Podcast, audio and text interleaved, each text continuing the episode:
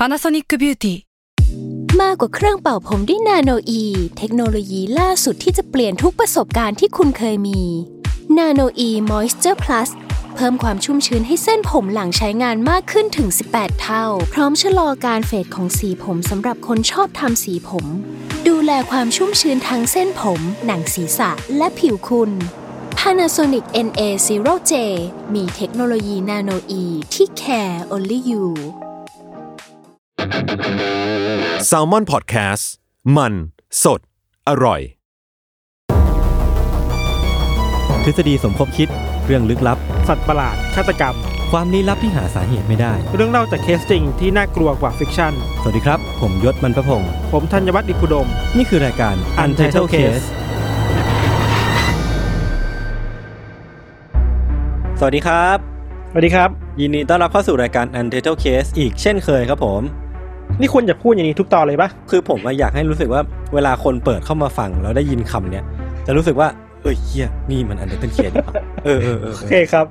เออ เนี่ยถ้าพี่มาขัดผมผมก็เลยลืมว่าผมจะพูดอะไรเลย วันเนี้ยเรามาอยู่กันใน episode ที่34แล้วพี่ครับ ก็เป็นธีม missing เนาะซึ่งเป็นครั้งที่เท่าไหร่ไม่รู้ของ missing แล้วก็ก็เริ่มที่จะลืมลืมๆมันไปแล้วเพราะว่าเราเริ่มอัดกันมาเยอะเหมือนกันเนาะ ก็เริ่มที่จะคุ้นชินแล้ว แล้วผมก็รู้สึกว่าเออ missing มันมาอีกทางนึงแหละ มันมันมาทางที่ใช่แหละอืมก็น่าจะ go on ต่อไปในธีมของ missing เนี่ยแหละครับ ครับ week นี้เราเริ่มก่อนเนาะเป็น missing นะ อืมครับ เรื่องของเราเนี่ยน่าจะเป็นเรียกได้ว่าเป็น missing ที่น่าจะมี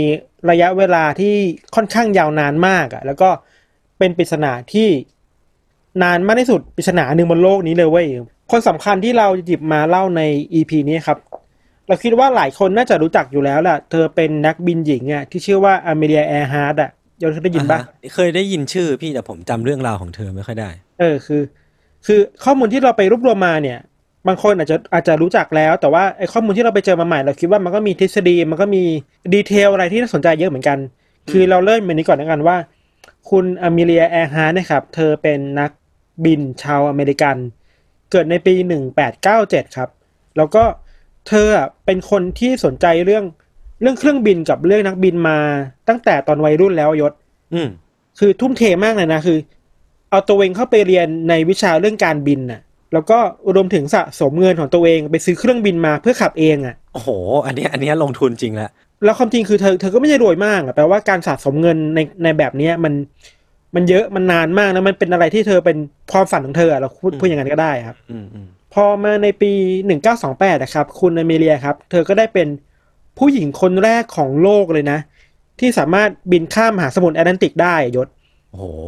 เออยิ่งใหญ่มากเลยนะเนี่ย แต่แต่ว่าตอนนั้นน่ะเธอยังมีฐานะเป็นแค่ผู้โดยสารน่ะนึกออกปะเป็นแค่คนนั่งข้างๆ คนขับอะ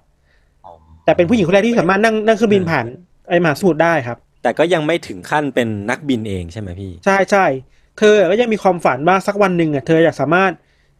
ไม่เพียงแค่ขับเครื่องบินผ่านมหาสมุทรแอตแลนติกอะแต่ยังต้องข้ามโลกให้ได้อะคืออ้อมโลกโลกหนึ่งให้ได้หนึ่งรอบอะอ่าฮะอันนี้คือความฝันของเธอเลยอะพอมาในปีหนึ่งเก้าสามสองนะครับ เธอก็สามารถขับเครื่องบินจากเมืองในนิวฟาวแลนด์ที่อยู่ในแคนาดาครับอืมสามารถขับจากแคนาดาไปถึงไอร์แลนด์ได้อะซึ่งซึ่งมันมันไกลแค่ไหนอะพี่ทันเราคิดว่ามันไกลมากนะอ่าฮะขั้นทวีปเหมือนกันนะ เออเออเออแล้วก็ไอทริปครั้งนี้นะครับ คุณอเมเลียก็บอกว่า ในระหว่างที่เธอขับเครื่องบินอยู่อะ มันมีช่วงเวลาที่ยากๆด้วยเหมือนกันคือว่า ขับไปขับมาน้ำมันมันรู้ว่าออกจากตัวถังอะอือฮึหรือว่าที่พีคๆมากเลยคือว่า ไอตัวด้านหน้าของของเครื่องบินอะ มันมีไฟขึ้นมาเว้ยเฮ้ยโอ้โหคือโคตรพีคอะลองนึกภาพว่าเราเป็นนักบินเนาะแล้วเรารู้สึกว่าเอ้ยน้ำมันมันรั่วว่ะ แล้วข้างหน้าเออมีไฟว่ะโอ้โหเออมันโลกนะพี่ แล้วก็พอเธอขับจากในทวีปที่มันอากาศหนาวเหน็บมากๆอะ ไอปีกเครื่องบินอะมันก็ติดน้ำแข็งด้วยเว้ยอื้อหืออื้อหือคือเจอทุกอย่างมาแล้วอะ เออเออเออเออคือคือโคตรโหดอะแต่สุดท้ายแล้วเธอก็สามารถแบบประคองสถานการณ์แล้วก็ขับมาจนถึงตรงปลายทางได้สำเร็จอะครับ ครับ เราว่าไอไอภารกิจอันเนี้ยมันน่าจะเป็น mission ที่ทำให้คุณอเมเลียรู้สึกว่ามั่นใจมากขึ้นอะว่าเออเราก็ทำได้เราสามารถผ่านอุปสรรคที่ยากๆมาได้อะอือหือจากนั้นในปีเดียวกันนะครับ คือในปี 1932 นั่นแหละ เธอก็สามารถขับเครื่องบินจาก ลอสแอนเจลิสอะที่อยู่ฝั่งซ้ายสุดของอเมริกาติดขอบเลยอะอืมไปยังเมืองนิวอาร์คที่อยู่อีกฝั่งหนึ่งของอีกขอบฝั่งหนึ่งได้สำเร็จอะอือหือคือสามารถขับเครื่องบินผ่านทั้งประเทศมาได้อะอืมซึ่งมันก็ไม่ใช่ง่ายๆนะเว้ยเพราะว่าอเมริกามันเป็นประเทศที่มันใหญ่มากอะใหญ่มากแบบ อันดับที่สามของโลกหรือว่าสองสักเออเออ แล้วมันไม่ใช่เหมือนกับว่าเรานั่งเครื่องบินจากกรุงเทพไปเชียงใหม่สองชั่วโมงเสร็จอะเราคิดว่าใช่ใช่มันหลายชั่วโมงเว้ยแล้วเครื่องบินเออที่เธอขับอะ มันก็ยังไม่ได้ไฮเทคขนาดนั้นอะเราคิดว่ามันเป็นสิบชั่วโมงเลยอะอือฮึซึ่งมันไม่ง่ายเลยนะเว้ยขับคนเดียวอะไรเงี้ยครับอ่าฮะอย่างไรก็ตามถึงแม้คุณอเมริกาจะสามารถขับเครื่องบินจากฝั่งหนึ่งของประเทศไปถึงอีกฝั่งหนึ่งได้อะแต่ว่าไอไอความฝันสูงสุดของเธออะมันก็ยังไม่ได้ achieve เว้ยคือว่าเธอยังมีความฝันว่าต้องขับเครื่องบินให้มันได้รอบโลกให้ได้ยศ ซึ่งโคตรยากเลยนะพี่ถ้าเอาตรงๆเถอะ ใช่ คือต้องนึกภาพก่อนว่ามันคือภาพในอดีตอะมันไม่ใช่เหมือนทุกวันนี้อะอืม หรือทุกวันนี้เองมันก็ยากเหมือนกันนะ ใช่ ทุกขัวับนนี้ก็แค่ยาคกนสองคนน่ะ เออ ซึ่งถ้าเธอทำไอภารกิจนี้ได้ในความฝันของเธอนี้ได้ครับ คุณอเมเลียก็จะได้เป็นผู้หญิงคนแรกของโลกอะที่สามารถ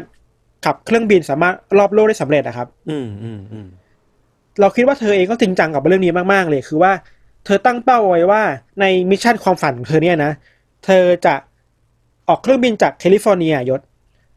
บินออกไปทางตะวันออกเรื่อยๆอะอืม เพื่อกลับมาที่แคลิฟอร์เนียอีกทีหนึ่งอะโอ้โห คืออ้อมโลกหนึ่งรอบอะโอ้โหนึกนึกภาพไม่ออกเลยว่ามันจะต้องผ่านประเทศอะไรบ้าง แล้วมันเป็นระยะทางกี่โอ้กี่หมื่นกิโลเมตรก็ไม่รู้อะ เออ แต่ว่า เธอก็พยายามไปทำมาหลายอย่าง เช่นแบบ พยายามไปฝึกบินให้มากขึ้นน่ะ ไปเข้าเรียนโรงเรียนพวกการบิน ครับอะความรู้เพิ่มเติมเรื่องความรู้เกี่ยวกับการซ่อมเครื่องบินอุปกรณ์อะไรต่างๆอะไรเนี้ยครับอืม แล้วก็อีกสิ่งหนึงที่ทำคือว่าก็ไปอัปเกรดเครื่องบินส่วนตัวที่เธอมีอยู่อะ ให้มันสามารถจุน้ำมันได้ถึงประมาณหนึ่งพันปอนด์อะ เออ ซึ่งซึ่งมันถือว่ามันล้ำหน้ามากๆในยุคปีหนึ่งเก้าสามเจ็ดอะนะฮะคือหนึ่งพันปอนด์เนี้ยก็ไม่แน่ใจว่าจะพอเที่ยวรอบโลกหรือเปล่าเนาะก็คงไม่พอหรอกอืมแต่ว่ามันมันสามารถพักเติมได้เรื่อยๆไงเนี่ยว่าอืมอืมอืมพอทุกอย่างมันพร้อมนะครับ คุณอเมเลียก็กำหนดว่า เนี่ย เดี๋ยวเธอจะออกเดินทางในวันที่ 21 พฤษภาคม ปี 1937ครับ ในวันนั้นนะครับ เธอก็มีผู้ช่วยไปด้วยคนหนึ่ง ชื่อว่าคุณเฟร็ดนูแนน เป็นผู้ชาย คือคนนี้ก็เป็นผู้เชี่ยวชาญเรื่องการขับเครื่องบินอยู่แล้วแหละอืมเอาไปช่วยเป็นที่ปรึกษาไปช่วยแก้ไขสถานการณ์ต่างๆกับเธอด้วยอะไรเงี้ย ในเส้นทางนี้นะครับ เครื่องบินของเธอจะต้องผ่านเมืองที่เยอะมากเลยเว้ย คือเราไปดูแผนที่มา เดี๋ยวเราเล่าเล่าตามเส้นทางที่เธอไปนะยศนะ อ่าได้ คือเธออะออกจากแคลิฟอร์เนียในวันที่ 21 พฤษภาคมถูกปะครับ แล้วก็ขับมาเรื่อยๆอะพอมาถึงวันที่7อะ เธอขับจากอเมริกามาถึงบราซิลอะโอ้โหโอ้โหคือคือจากเออเออจากบราซิลจากนั้นก็บินออกไปยังทวีปแอฟริกาเพราะมันอยู่ติดกันใกล้ๆกันอะอ่าพอมาถึงแอฟริกาเธอก็ผ่านไปทางเซเนกัลแล้วก็ค่อยๆเดินทางต่อไปยังทวีปเอเชียผ่านเมียนมาอืมอืมมาแวะที่กรุงเทพด้วยอะเหรอแวะกรุงเทพด้วยเหรอ แล้วหลังจากนั้นก็ลงต่อไปยังอินโดนีเซียครับ อืม เราเข้าใจว่าเธอไปอยู่พักที่อินโดนีเซียประมาณสักสองสามวันน่ะ แล้วก็บินจากอินโดอะต่อไปที่ออสเตรเลียต่อไปอะ อืมอืมคือพอเครื่องบินของเธอมันมาถึงที่ออสเตรเลียแล้ว เราคิดว่ามันใกล้จะโค้งสุดท้ายแล้วนะอืมอืมออสเตรเลียมันก็เกือบจะสุดสุดขอบแล้วนึกออกปะครับ อีกนิดเดียวเธอก็จะอ้อมโลกได้แล้วอะพอมาถึงตอนเนี้ยคุณอเมริกก็ใช้เวลาเดินทางไปแล้วประมาณสักสี่สิบวันนะครับ ก็เดือนกว่าเนาะเดือนเดือนเออเกือบครึ่งเดือนกว่า คือโหดมากนะ อืม พอมาถึงวันที่สองกรกฎาคมปีหนึ่งเก้าสามเจ็ดนะครับ เธอก็มาพักอยู่ที่เมืองที่ชื่อว่าเมืองลาเอ มันเป็นเมืองในเกาะของปาโปนิกินีอะอืม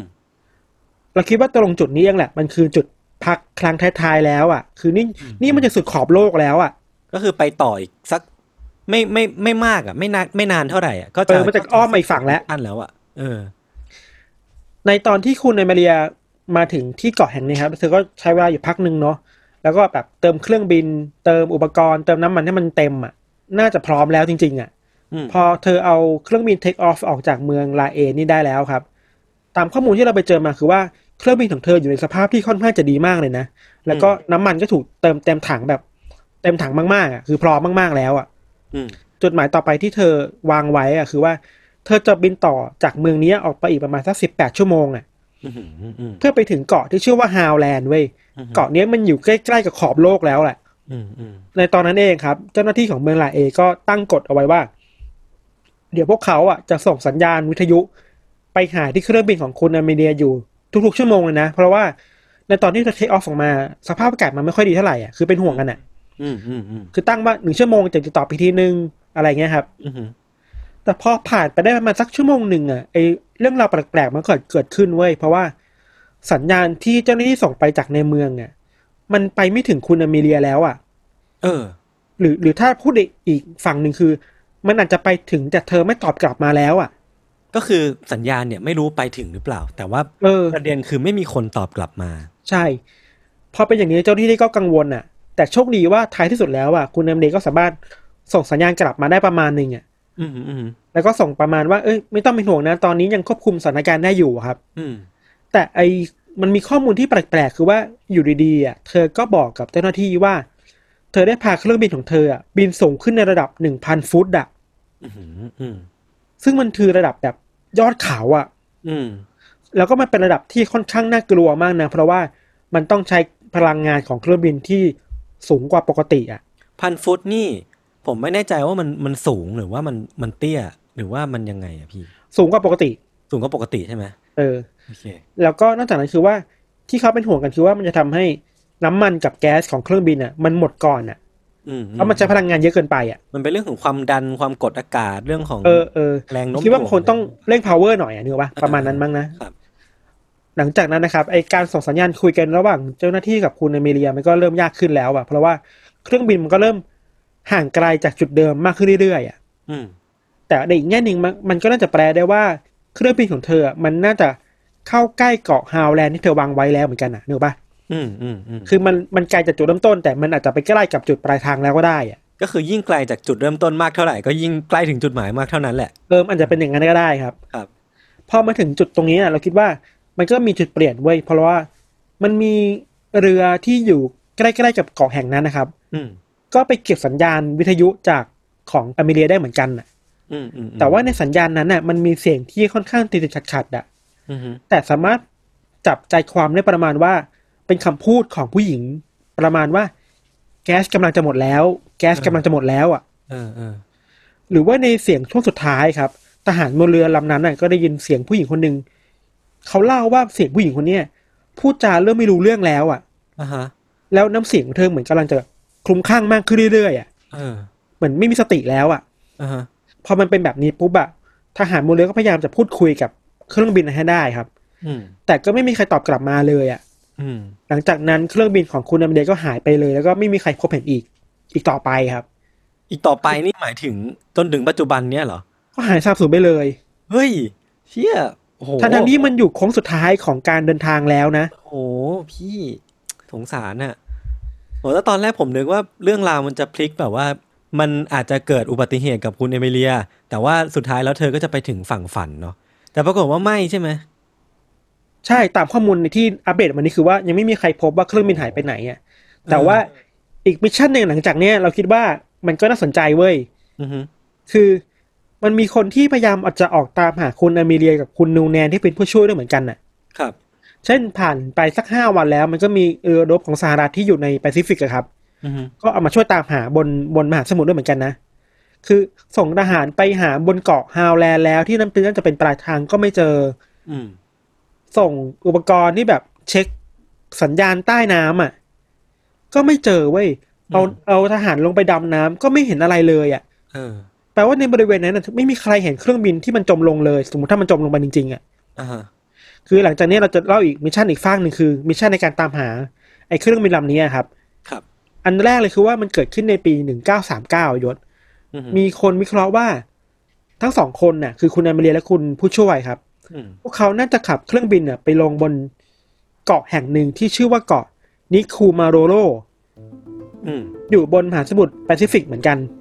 ทำไมทำไมถึงคิดว่าไปไปจอดลงตรงเกาะเราคิดว่าไอ้จุดที่แลนดิ้งอะคือเขาตั้งต้นว่า เครื่องบินมันมีปัญหา อืมจากสัญญาณที่บอกว่าแก๊สกำลังจะหมดมีอะไรขัดข้องอะไรเงี้ยอืมเราคิดว่าเกาะที่มันอยู่ใกล้ๆกับปลายทาง มันน่าจะเป็นอะไรประมาณนี้แหละ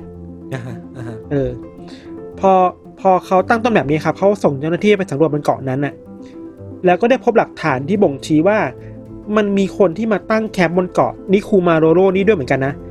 ตั้งแคมป์นี่อืมมันมันมีหลักฐานของการการก่อไฟอะการก่อที่พักอาศัยแบบย่อมๆอยู่อะเออก็ดูเข้าเขาเนาะ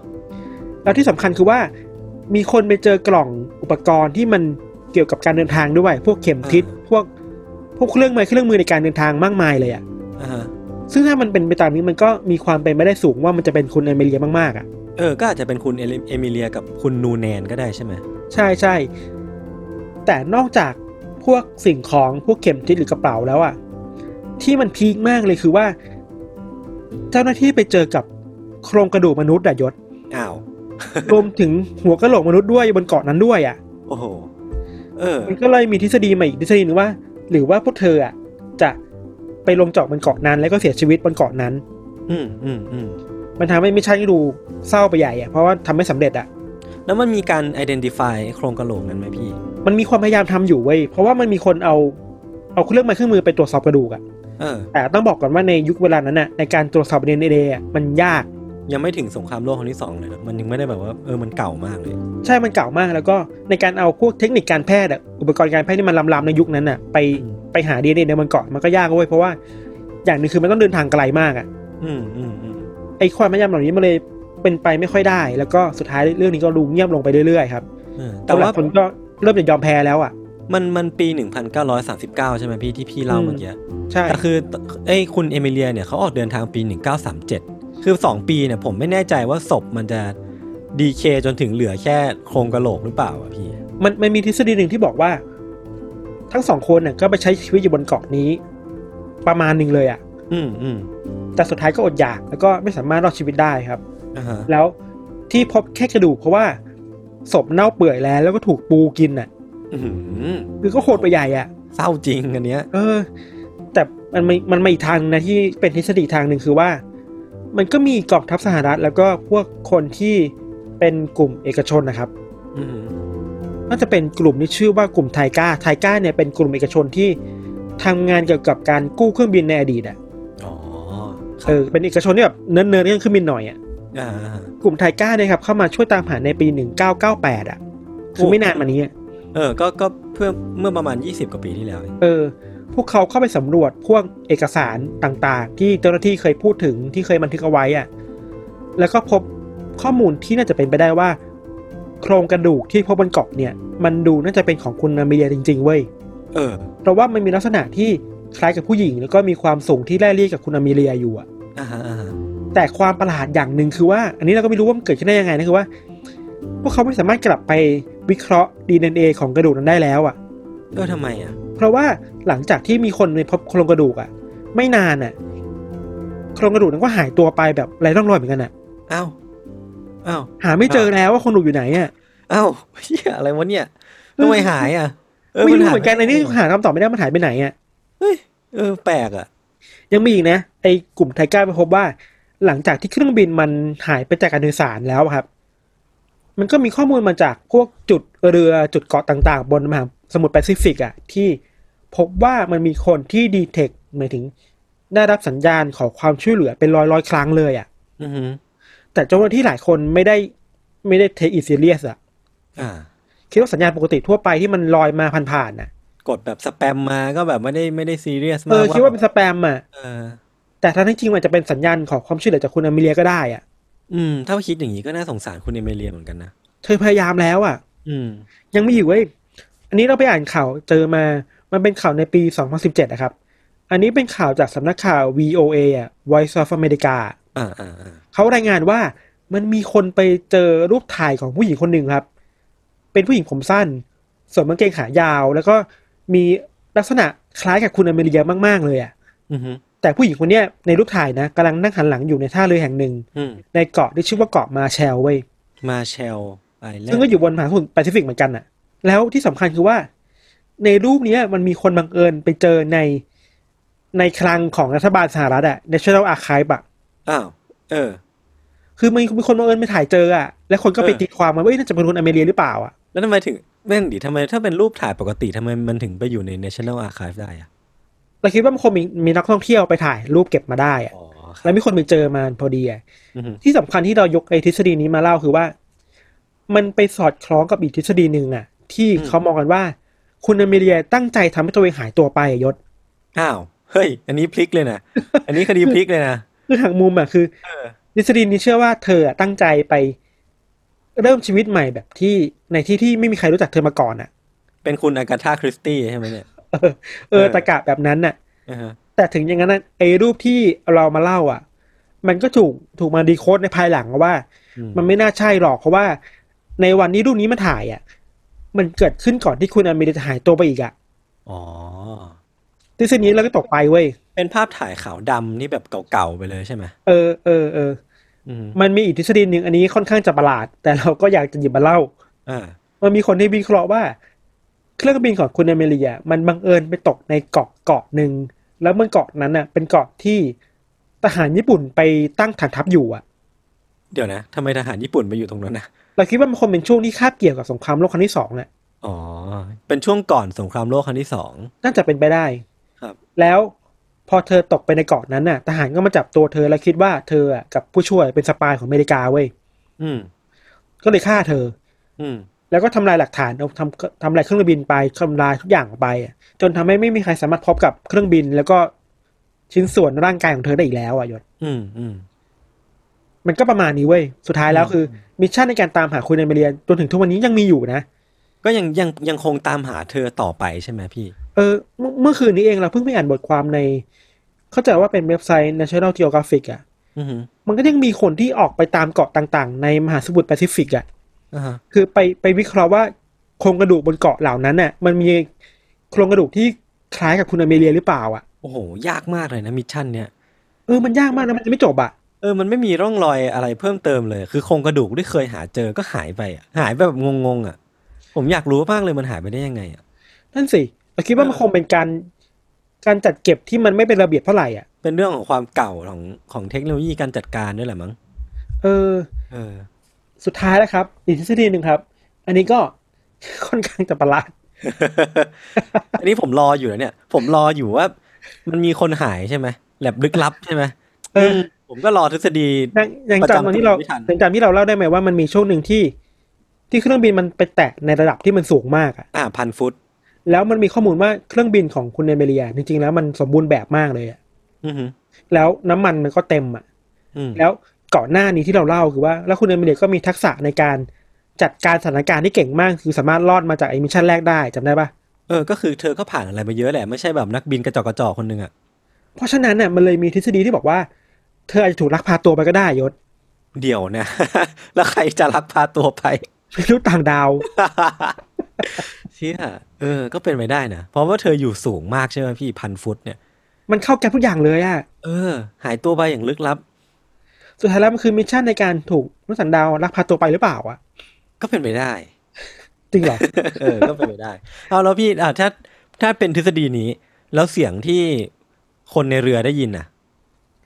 จะเป็นเสียงที่เธอส่งมาจาก UFO หรือเปล่าวะ แต่มันพูดว่าน้ำมันหมดน้ำมันหมดนะ น้ำมัน UFO หมดหรือเปล่าวะ โอเคโอเคโอเค ผมไม่ถามเพิ่มแล้ว ประมาณนี้ครับ mission ของเราครับ คือพอฟังเรื่องพี่ธัญแล้วอะแล้วมันไปถึงจุดที่มีคนในเรือได้ยินเสียงอะพี่ ผมผมนึกถึง concept ของไอเนี่ยไอ้ black box ที่มันจะอยู่บนเครื่องบินอะอืมเออที่มันจะมีแบบทุกเครื่องเลยอะคือผมจำชื่อไม่ได้ black box ป่ะนะใช่ปะกล่องดำกล่องอะดเออ ที่จริงๆแล้วมันเป็นกล่องที่เอาไว้บันทึกเสียงอะพี่ทันำเออคือมันจะเอาไว้บันทึกเสียงบันทึกเรื่องราวที่เกิดขึ้นในเครื่องบินอะแล้วทีเนี้ยพอเครื่องบินตกอะมันก็จะมีคนไปกู้ไฟล์เหล่านั้นมาเว้ยเออแล้วก็มาฟังว่าแบบวาระสุดท้ายหรือวินาทีสุดท้ายก่อนที่เครื่องบินลำเนี้ยจะตกอะมันมีอะไรเกิดขึ้นอะอ่าเออเออผมก็เลยรู้สึกว่าเออมาไอ้ไอ้เสียงที่วิทยุในเรือได้ยินอะมันคืออะไรประมาณนี้เลยว่ะพี่มันคือวาระสุดท้ายของของเรื่องราวเนี้ย ใช่ใช่เป็นไปได้ เออว่ะจริงๆไอ้เรื่องกล่องดำนี่ก็น่ากลัวเหมือนกันนะใช่แล้วมันแล้วมันมีเว็บไซต์เว็บไซต์หนึ่งพี่ที่มันตั้งชื่อว่าอะไรสักอย่างอะแต่ว่าในเว็บไซต์เนี้ยมันจะเป็นการรวบรวมเอาคลิปเสียงของกล่องดำที่ของเครื่องบินที่มันตกทั่วโลกอะมารวมกันในเว็บไซต์เดียวอะอืมคือผมยังไม่ค่อยกล้ากดฟังไว้ผมกลัว แต่ว่าถ้าสมมุติว่าเราจะเล่าเรื่องเนี้ยเดี๋ยวผมจะลองไปทำไปหาข้อมูลเพิ่มเติมดู คือพูดให้ถึงที่สุดอะมันไม่ใช่กล่องดำมันคือเสียงในวาระสุดท้ายของคนน่ะ ใช่แล้วเสียงที่เราได้ยินก็คือเสียงของผู้เสียชีวิตนั่นแหละ เออมันก็น่าเศร้าและน่ากลัวในเวลาเดียวกันนะจริงๆ เรื่องทำนองนี้เรื่องเครื่องบินหายไปก็จะมีอีกหลายเรื่องเนาะหลายเอเคอสไม่ว่าพวกจะเป็น M S สามเจ็ดศูนย์นะเออที่ทฤษฎีแบบโหแม่งเป็นล้านล้านๆทฤษฎีเลยมั้งนะใช่ แล้วก็ไม่รู้อะไรจริงไม่จริงเต็มไปหเอมดออันนั้นอันนั้นก็พีคเดี๋ยวเผื่อเออมีโอกาสหน้ามาเล่ากันครับ ได้ครับก็ประมาณนี้ครับเรื่องของเราครับ ส่วนเรื่องของโยศจะเป็นยังไงนะเดี๋ยวมาฟังกันในเบรกหน้าครับ ตอนนี้ก็พักฟังโฆษณากันสักครู่ครับ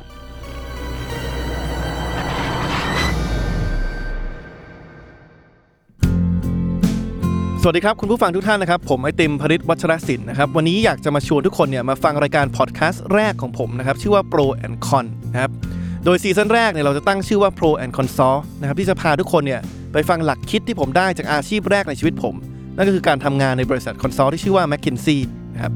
เคล็ดลับไม่ว่าจะเป็นการร่วมงานกับคนต่างวัย การสมัครงานยังไงให้มีโอกาสได้สูงนะครับการทำความรู้จักกับคนแปลกหน้ายังไงให้รวดเร็วนะครับทั้งหมดนี้เนี่ยสามารถติดตามได้ใน Pro and Consult นะครับ พอดแคสต์ที่จะออกอากาศตอนใหม่ ทุกวันพุธทุกช่องทางของ Salmon Podcast ครับ Pro and Consult Podcast กับผมไอติมพริต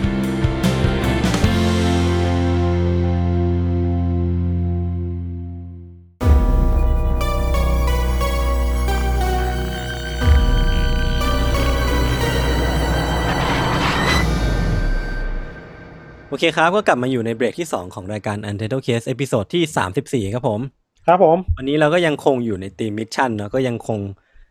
สืบต่อมาผมก็สืบต่อมิชชั่นจากพิธันมามาสู่เรื่องของผมนะคือเรื่องของผมเนี่ยต้องเกริ่นก่อนว่ามันเป็นเรื่องที่เกี่ยวข้องกับประเทศจีนเนาะซึ่งเป็นประเทศที่ค่อนข้างที่จะเป็น Talk of the Town อยู่อยู่ในปัจจุบันเนี้ยแหละ จริงๆก็เป็นประเทศมหาอำนาจที่แบบมาแต่ไหนแต่ไรแล้วแหละ ครับ เวลาเราพูดถึงจีนก็จะพูดถึงพวก ราชวังเนาะหรือว่าแบบความเก่าแก่ของมัน ซึ่งประเทศจีนเนี่ยมีประวัติศาสตร์ที่ยาวนานมากๆเลยพี่ เท่าที่ผมไปอืมรีเสิร์ชมาเพื่อที่จะเล่าเรื่องเนี้ยเนาะหลักฐานแรกที่บ่งบอกว่ามันมีมันมีสิ่งที่เรียกว่า ราชอาณาจักรจีนอยู่อะ คือมันมันเป็นเรื่องของราชวงศ์ชางไว้พี่ คือหลักฐานแรกเลยนะ คือบอกว่าราชวงศ์ชางเนี่ยมีอยู่เมื่อประมาณ 1,250 ปีก่อนคริสตกาล แล้วก็มีหลักฐานอีกชิ้นหนึ่งบอกว่ามีราชวงศ์ก่อนหน้าราชวงศ์ชางด้วยนะ คือเป็นราชวงศ์เซี่ย คือราชวงศ์เซี่ยเนี่ยมีอายุอยู่ประมาณ2,000ปีก่อนคริสตกาลไว้พี่ ครับ คือแบบอื้อหือนึกภาพไม่ออกเลยอะมันประมาณ4ี่ห้าพันปีก่อนนะครับอืมแล้วก็จากตำนานเนี่ยบอกว่าคือบอกว่าราชวงศ์เซี่ยเนี่ยเป็นจุดกำเนิดหรือว่าเป็นเป็นช่วงเวลาที่ให้กำเนิดสิ่งสิ่งหนึ่งที่มีอิทธิพลต่อโลกปัจจุบันอย่างมากก็คือ Chinese martial arts หรือว่าศิลปะการต่อสู้ของจีน ซึ่งตามตำนานแล้วอะบอกว่าเกิดขึ้นครั้งแรกที่ราชวงศ์เซี่ยเนี่ยแหละ อืมคือศิลปะนั้นนะครับ เรียกว่าวูซู ซึ่งคำว่าวูซูเนี่ย ภาษาจีนเนี่ยมันแปลแปลตรงตัวเลยว่าวิทยายุทธแต่ว่าพอพอวูซูมันถูกพัฒนาขึ้นถูกนำไปเผยแพร่ตามที่ต่างๆ ในจีนเนี่ยแหละ มันก็ค่อยๆมีชื่อใหม่ผุดขึ้นมาเนาะชื่อชื่อที่ผุดขึ้นมาอย่างเช่น กังฟูอ่าคือกังฟูกับวูซูเนี่ยเป็นรากเดียวกัน มีพื้นฐานเหมือนกันเนาะ แต่ว่าพอจีนเนี่ยเปิดประเทศ ก็เลยตัดสินใจว่าจะใช้ชื่อชื่อหนึ่ง หรือว่าชื่อเดียวที่จะใช้ในการเผยแพร่ออกไปทั่วโลกเนาะซึ่งชื่อที่จีนตัดสินใจใช้ก็คือวูซูเนี่ยแหละอืมแล้วก็ไอ้วูซูเนี่ยก็กลายเป็นต้นแบบของศิลปะการต่อสู้ต่างๆ มากมายหลายสาย อย่างเช่นที่เราเห็นกันในในไทยก็มีเนาะอย่างสำนักกังฟูต่างๆ ก็ก็ค่อนข้างที่จะหลากหลายในประเทศทวีปเอเชียครับคือความเจ๋งของวูซูเนี่ยพี่ทัน มันเป็นวิทยายุทธที่ พื้นฐานแล้วอะมีปรัชญาผสม การฝึกซ้อมวูซูเนี่ยมันจะต้องมีการนั่งสมาธิ มีการเรียนรู้บทเรียนต่างๆ หรือว่ามีการโอ้โหเหมือนเหมือนเข้าโรงเรียนแห่งหนึ่งเลยอะพี่อืมเคยดูการ์ตูนเศร้าหลินปะที่ที่มีน้องโล้นตัวหนึ่งที่แบบมีสัญลักษณ์บนหัวอ๋อคืออันนั้นอะก็ดูแต่นักเตะเศร้าหลินอะเออนักเตะเดี๋ยวนะนักเตะเซี่ยวลิมยี่ปะเนี่ยครับคือคือวูซูเนี่ย มันเป็นวิทยายุทธที่มีทั้งเรื่องของกำลังภายนอก ซึ่งมันก็เป็นเรื่องของการออกหมัดหรือว่ากระบวนท่าต่างๆ การเตะการกระโดดถีบอะไรเงี้ยพี่มันก็มีตามปกติเนาะครับ แต่ว่าไอ้ที่สำคัญอีกห้าสิบเปอร์เซ็นต์อะ มันคือเรื่องของกำลังภายในเว้ยอืมมันเป็นเรื่องของการนั่งสมาธิการใช้พลังชี่ หรือว่าเรื่องของปรัชญาหยินหยางที่เป็นเรื่องของความกำลังอ่อนกำลังแข็งอะไรเงี้ย soft power hard power อะไรเงี้ยครับเออมันเหมือนกับการต่อสู้กับในร่างกายตัวเองด้วย ใช่เป็นการเอาพลังข้างในถ่ายทอดออกมาพลังข้างนอก เพื่อทำให้เพื่อทำให้การออกหมัดแต่ละที หรือว่ากระบวนท่าแต่ละอันเนี่ยมันมีความรุนแรง มีความมากกว่าแค่ physical อะเออเรานึกออกแล้ว ถ้าจะนึกภาพไม่ชัดคือเหมือนจักระในนารูโตะป่ะถูกต้องเลยพี่แม่งคือจักระเลยเว้ยมันคือการรวบรวมจักระไว้ที่มืออะอ่าอ่าอ่าอ่าเออเออเออเออหรือว่าการรวบรวมจักระไว้ที่เท้าเพื่อได้ยืนบนน้ำได้อะไรเงี้ยพี่มันก็มีอ่ามันก็มีการพลิกแพลงได้หลากหลาย คือด้วยความที่มันยากเนี่ย วูซูเนี่ยมันยากมากเลยนะ มันยากมากที่คนคนหนึ่งอะจะกลายเป็นผู้เชี่ยวชาญหรือว่าได้รับชื่อว่าเป็นปรมาจารย์ทางด้านวูซูอะครับมันต้องการผ่านการฝึกฝนแบบมหาศาลนะแล้วก็ต้องใช้เวลาเกือบทั้งชีวิตเพื่อที่จะเชี่ยวชาญ คือวูซูเนี่ยถือว่าเป็นสิ่งที่เติบโตควบคู่กันมากับประเทศจีนเลยพี่ มีความสำคัญในการสู้รบ แล้วก็เหมือนเป็นเป็นปัจจัยในทางทางด้านการเมืองอะ คืออย่างเช่นคนที่อาจจะชนชั้นสูงหน่อย หรือว่ามีมี พื้นฐานดีหน่อยก็จะมีไอ้ไอ้มีไอ้การเรียนรู้วูซูเนี่ยควบคู่กับชีวิตไปด้วย แล้วก็มันก็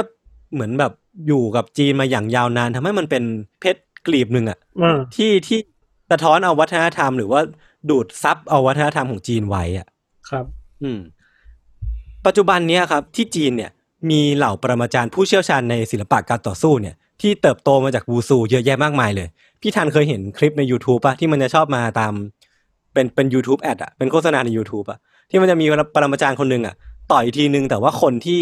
ตั้งกำแพงไว้อะแม่งล้มหมดเลยอะอ๋อเออเออเออ อันนั้นแหละ อันนั้นน่ะคือเคสหนึ่งในการโชว์เคสความขลังของวูซูเว้ยคือมันก็จะมีคลิปอย่างเงี้ยที่ทำให้เราประจักษ์เห็นถึงความน่าสะพรึง ความน่าเกรงขามของของศิลปะการต่อสู้ของจีนครับ เรื่องเนี้ยมันต้องต้องบอกก่อนว่าที่จีนเนี่ย ตอนเนี้ยมันมีปรมาจารย์อยู่คนหนึ่งที่ชื่อว่าเว่ยเล่อืมคือ คุณเว่ยเล่เนี่ยเป็นผู้เชี่ยวชาญในศาสตร์ไทชิ หรือว่าไทเก๊กเนี่ยแหละ คือเขาเนี่ยคุณอาจารย์เว่ยเล่เนี่ยครอบครองพลังที่มีอิทธิฤทธิ์สูงมาก อย่างเช่นว่า สามารถใช้ลมปราณเนี่ย ควบคุมให้นกอยู่บนมือแบบ ไม่บินไปไหนได้อะเฮียเออ เหมือนคือรวบรวมคุมนกจักระไว้ที่มืออะอ่าอ่าอ่าอ่านึกออกเอนึอกอเออกอเออหรือว่าเขาสามารถถือแตงโมลูกหนึ่งอยู่ และสามารถบดเนื้อแตงโมข้างในได้ โดยที่เปลือกนอกอะ ไม่กระทบอะไรเลย นี่มันปรมาจารย์นะเนี่ย เออ นี่มันคือระดับปรมาจารย์เลยพี่ แล้วก็เรื่องเรื่องราวของปรมาจารย์คนเนี้ยหรือว่าตำนานหรือว่าข่าวลือเนี่ย ก็เรื่องลือไปทั่วราชอาณาจักรจีนเลยพี่ ก็คือกลายเป็นคนที่มีความน่าเกรงขาม มีคนนับหน้าถือตา มีคนมาขอเป็นสิทธิ์เยอะแยะมากมายทั่วประเทศ จนกระทั่งวันหนึ่งในปี 2017 ปรมาจารย์คนเนี้ยก็ได้มีการใช้อิทธิฤทธิ์มีการใช้วิทยายุทธ แต่ว่าเป็นการใช้วิทยายุทธบนแป้นพิมพ์ คือยังไงอะคืออาจารย์คนเนี้ยมีปากมีเสียงกับชายลึกลับคนหนึ่งในโลกออนไลน์เว้ยอ๋อคือคือชายคนเนี้ย ชายคนที่อาจารย์เว่ยเล่ไปมีปากเสียงด้วยอะเขาบอกว่าเขาอวดอ้างสรรพคุณตัวเองในโซเชียลมีเดียของของของจีนเนี่ย บอกว่าเขาอะสามารถขัดขืนการล็อกคอ โดยศาสตร์ MMA ได้ด้วยมือข้างเดียวคือแบบ อืมกูเก่งอะเออคือ MNA นี่คือต้องอธิบายก่อนมันคือพวกการต่อสู้แบบของฝั่งตะวันตกปะ ใช่ MMA มันย่อมาจาก Mixed Martial Art ก็คือเหมือนเป็นการเอาศาสตร์ต่างๆ มาประยุกต์อะแล้วก็คือเป็นการต่อสู้ที่ค่อนข้างจะฟรีสไตล์ประมาณหนึ่งดิบๆประมาณนึงเออเออแล้วคือชายคนเนี้ยบอกว่าเขาเชี่ยวชาญใน MMA คือครับถ้าเมื่อไหร่เขาโดนล็อกคอเนี่ย มือข้างเดียวเขาก็ก็สามารถปลดล็อกได้แล้วอะคือมันมันง่ายมากสำหรับเขาอะซึ่งผมก็ไม่แน่ใจนะว่าต้นต่อของการทะเลาะกันของอาจารย์เว่ยเล่กับชายคนเนี้ยคืออะไร หรือว่าเชื้อไฟคืออะไร แต่ว่ามันลามไปถึงการนัดหมายอะ เพื่อทำการต่อสู้กันจริง ๆ ข้างนอกจออะพี่ เออ คือผมว่าเอ็กชายคนเนี้ยรู้อยู่แล้วว่าเจ้าของแอคเคาท์เนี้ยคืออาจารย์เว่ยเล่เว้ยแต่ว่ามันจะต้องมีอ g e n d a อะไรบางอย่าง มีต้องมีแบบมี objective บางอย่างเพื่อที่จะนัดหมายมาต่อสู้กันจริง ๆอะพี่อ่าเออ คือชายเจ้าของ account เนี้ยทำการบินลัดฟ้าจากภาคตะวันออกอะที่ที่เขาอยู่ ไปยังเมืองเฉิงตูอะอ่าที่อาจารย์เว่ยเล่อยู่อะเฉิงตูเนี่ยอยู่ฝั่งตะวันตกเฉียงใต้ คือเรียกได้ว่าข้ามประเทศอะเออเออเออจัดอะคือทั้งสองอะครับ นัดหมายกันที่ใต้ถุนของตึกแห่งหนึ่งในเมือง เพื่อทำการต่อสู้กันแบบมือเปล่า โดยจากคลิปที่ผมดูอะตอนนั้นอะโอ้โห มีผู้ชมแบบยืนมงเต็มเลยนะไม่ใช่แค่การต่อสู้แบบสองต่อสองนะโอ้โหมีคนยืนดูมีนักข่าวมาถ่าย เพราะว่าอาจารย์เว่ยเล่อย่างที่บอกไปว่า เขาเป็นคนดังครับเขาเป็นผู้มีอิทธิพล คือเขาเป็นปรมาจารย์คนหนึ่งเลยแหละ คือเมื่อการต่อสู้เริ่มต้นขึ้นนะครับ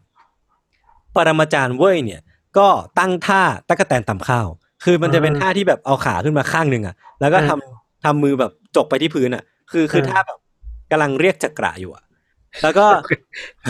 เออผมผมไม่ได้ลบหลู่เขานะเออแล้วคือชายคนนั้นอะ ชายคนลึกลับที่บินลัดฟ้ามาหาอาจารย์เว่ยเนี่ย ก็ตั้งท่าเหมือนนักสู้ MMA อย่างที่เขาเขาได้เล่าไป คือเขาก็น่าจะมีประสบการณ์ทางด้าน MMA แหละอืมหลังจากนั้นนะครับ พอทั้งคู่อะยืนสแตนส์ หรือว่ามีท่าที่ค่อนข้างเหมาะสมกับตัวเองอะทั้งคู่ก็ใช้เวลาประมาณ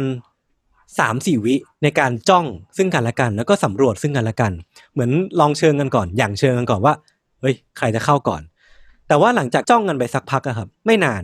ชายคนลึกลับคนนั้นอะก็ก็เป็นฝ่ายรุดหน้าเข้าไปก่อนไว้ยพี่อืมแล้วก็รุดหน้าเข้าไปไม่พอนะแบบเขาเถิบตัวเข้าไปแล้วก็สาวหมัดเข้าไปอย่างรวดเร็วเลยอ่าทำให้ปรมาจารย์เว้ยเนี่ยต้องถอยหลบ แต่ผมอะเท่าที่ดูคลิปนะหลบได้ แล้วก็แบบถอยอะ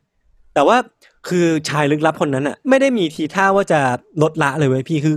พุ่งไปข้างหน้าอย่างเดียวอะก้าวก้าวก้าวแล้วก็ระหว่างที่ก้าวอะก็สาวหมัดไปด้วยเรื่อยๆอะคือทำให้ปรมาจารย์เว้ยไม่มีสิทธิ์ตอบโต้ คือเขาทำได้แค่ต้องถอยถอยถอยเดินถอยหลังไปเรื่อยๆอะพอถอยไปถึงจุดจุดหนึ่งอะเขาล้มเว้ยปรมาจารย์เว้ยอะล้มแบบลื่นอะไรก็ไม่รู้อะโอ้โห เห็นดังนั้นอะ ชายลึกลับคนนั้นอะไม่รอช้าเว้ยวิ่งขึ้นไป แล้วก็กระโดดคล่อมแล้วก็อืม รัวหมัดไม่ยั้งอะผมนับไม่ถูกเลยอะในคลิปเป็นอะเอ็มเอเลยนะเออ คือแบบ พอเห็นจังหวะเห็นโอกาสแล้วอะเขาก็ไม่ปล่อยโอกาสนั้นไว้เว้ยแล้วก็แบบสาวหมัดจนจนผมนับไม่ถูกว่ากี่ครั้งอะ จนกรรมการอะ ต้องกระโดดวิ่งเข้ามาห้ามอะ บอกว่าอ่ยุติการแข่งขันนี้ไว้เพียงเท่านี้นะเออ คือคือน็อกเอาท์ไปเลยเหรอ ก็คือไม่ได้น็อกขนาดนั้น แต่ว่าไม่มีทางสู้แล้วอะคือถ้าปล่อยอีกนิดผมว่ามีน็อกอะโหอาจารย์ เออ คือแบบโอ้โหพี่ ต้องพี่ต้องไปดูคลิปเดี๋ยวผมแปะแน่นอน ผมต้องแปะไว้แน่นอน คือแบบอืมทุบอะทุบปับปับปับปับปับเงี้ยคือทั้งหมดอะกินเวลาไปเพียงยี่สิบวินาทีพี่ไม่ถึงยี่คือสิบชั่วพริบตาแป๊บเดียวเองนะ ใช่ คือรังคังดังเสร็จปุ๊บ วิ่งไปต่อยเสร็จปุ๊บ ทั้งหมดจบสิ้นลงภายในไม่ถึงยี่สิบวินาที แล้วแล้วไอ้ประวัติชื่อเสียงหรือภาพลักษณ์ที่อาจารย์สั่งสมมาเนี่ย ก็อาจจะต้องลืมไปก่อน เออ คือหลังจากนั้นนะครับ คลิปที่มีคนถ่ายบันทึกไว้อะ ของการต่อสู้ของทั้งสองคนเนี้ยก็ได้กลายเป็นไวรัลแล้วก็ถือว่าในวันนั้นในคืนนั้นเองอะ ดาวดวงใหม่ก็ได้ถือกำเนิดขึ้นในราชอาณาจักรจีนแชมเปี้ยนคนใหม่ใช่คือเรียกได้ว่าอื้อหือ welcome the new king อะเออ คือดาวดวงใหม่คนเนี้ยครับ มีชื่อว่า ฉูเสี่ยวตง ฉูเสี่ยวตง คือคือ ถ้า accent ผมผิด ผมขอโทษ แต่ว่าครับผมจะพยายามพูดได้ถูกเพราะว่าผมก็เสิร์ช Google มานานหลายรอบแล้วว่าอ่านไงว่าอ่านไงว่ายากนะภาษาจีนนะคือผมผมจะเรียกแกว่าคุณฉูเสี่ยวตงแล้วกันครับ คือคุณฉูเนี่ยเป็นชายอายุ 40 ปี คือเขาเนี่ยเป็นทั้งนักสู้ MMA แล้วก็เป็นครูฝึก คือประวัติการต่อสู้ MMA ของเขาอะคือแบบเรียกได้ว่ามาตั้งแต่ยุคบุกเบิกอะอืมคือเขาอะเป็นคนบุกเบิกกระแส MMA ในจีนมาตั้งแต่แรกเลยเว้ยพี่ แล้วก็รับสอนการต่อสู้แบบ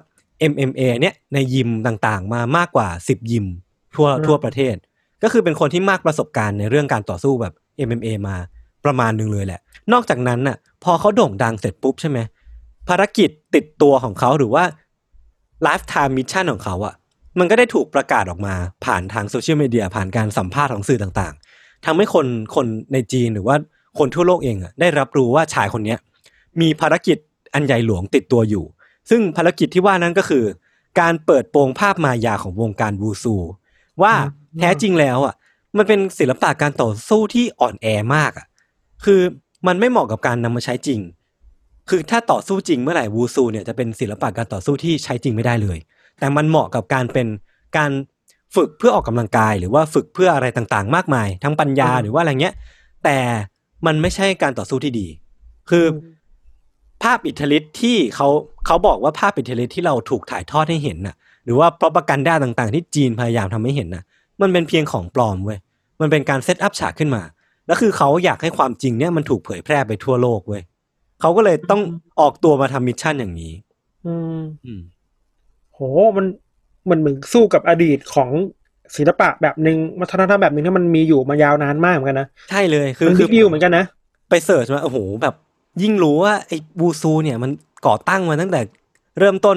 จีนเลยอะเรียกได้ว่าชายคนเนี้ย mission ของเขาใหญ่หลวงแบบมาก ๆเลยนะพี่ อืมอืมเออือม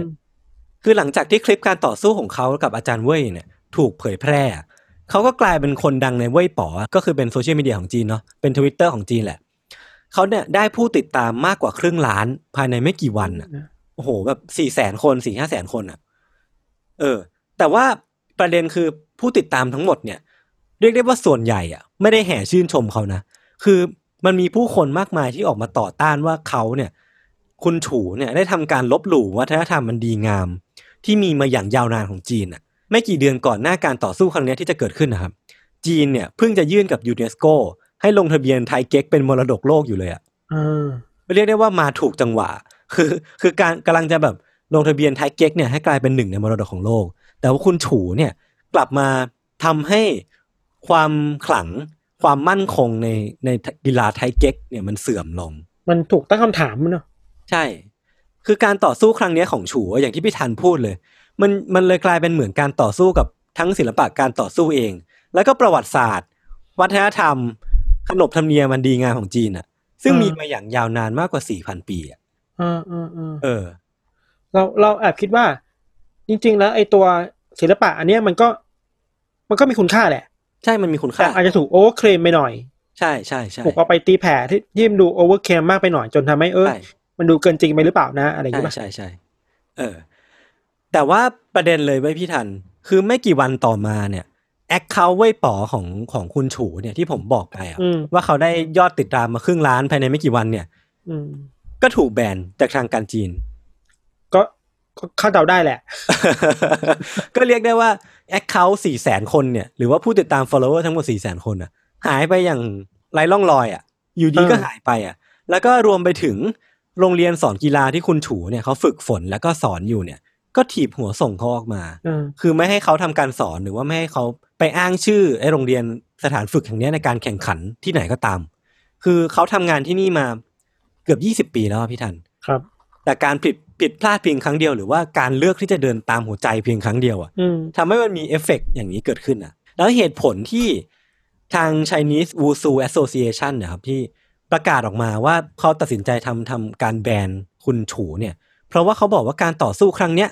มันละเมิดจิตวิญญาณของศิลปะการต่อสู้ และเป็นการกระทำที่ผิดกฎหมาย เขาและครอบครัวของคุณฉูแล้วก็ตัวคุณฉูเองเนี่ย ถึงขั้นต้องโดนขู่ฆ่าจากเหตุการณ์เนี้ยพี่ โอ้เออ มันเรื่องใหญ่นะเราคิดว่ามันก็ คือมันตั้งถามกับความเป็นจีนแบบกระแสหลักอืมด้วยแหละอือฮึคือแต่ว่าผมผมเชื่อว่าพี่ทันแล้วก็คุณผู้ฟังอะเดาออกว่าคุณฉูเนี่ยจะหยุดหรือไม่หยุด เพราะว่าถ้าหยุดตอนเนี้ย เรื่องที่ผมเตรียมมาคงสั้นชิบเป่งเลยเออเออเออคือก็ชัวร์แหละว่าคุณฉูเนี่ยไม่ลดละครับเขายังคงตั้งปณิธานต่อไปว่าเขาจะทำภารกิจเนี้ยให้สำเร็จ แล้วบอกว่าเจตจำนงของเขาจริง ๆ แล้วอะมันไม่ใช่การลบหลู่วูซูเลยเว้ยอืมแต่ว่าเขาอะต้องการที่จะทำให้คนที่ ถูกล้างสมองโดยปรมาจารย์กังฟูเหล่าเนี้ยตาสว่างขึ้นมาอ่าแล้วเขาก็จะต้องการที่จะบอกว่ากังฟูที่แท้จริงอะเป็นอย่างไรเออเออ ซึ่งเท่าที่ฟังมามันก็ดูมีเจตจำนงที่ดีนะพี่ทัน ใช่ใช่ แต่เราคิดว่ามันกลายเป็นเรื่องใหญ่เพราะว่ามันเป็น ไอไอสิ่งที่เขาตั้งคำถามอยู่มันเป็นสิ่งที่หลายคนมันเชื่อถือไปแล้วไง ใช่ใช่ใช่ใช่ เออ คือต่อมาในเดือนมีนาคมปี 2018 ที่ผ่านมาเนี่ยครับ เขาก็ได้ทำการโค่นปรมาจารย์หยงชุนอ้างว่าตัวเองเป็นจตุรเทพในประเทศ คือจตุรเทพเนี่ย แปลว่าเป็นท็อปโฟอะเป็นอ่าเป็นเป็นคนที่เก่งหยงชุนที่สุดหนึ่งในสี่คนของประเทศจีนอะอ่าซึ่งมีประชากรกี่พันล้านคนพี่ทัน แล้วคนเนี้ยปรมาจารย์หยงชุนคนเนี้ยเป็นคนที่เก่งที่สุดหนึ่งในสี่แต่ว่าคุณฉูเนี่ย ก็ไปไปโค่นเขาเฉยเลยเว้ยอารมณ์แบบเราดูวันพีซอะแล้วแบบลูฟี่กำลังโค่นแบบราชาเรื่อยเออๆจะใช่ทำใช่ใช่จะทำจนสลัดอะไรเงี้ยมันคืออะไรประมาณนั้นเลยอะครับ คือคือปรมาจารย์คนเนี้ยมีชื่อว่าดิ่งเฮาคือครับเขาเนี่ย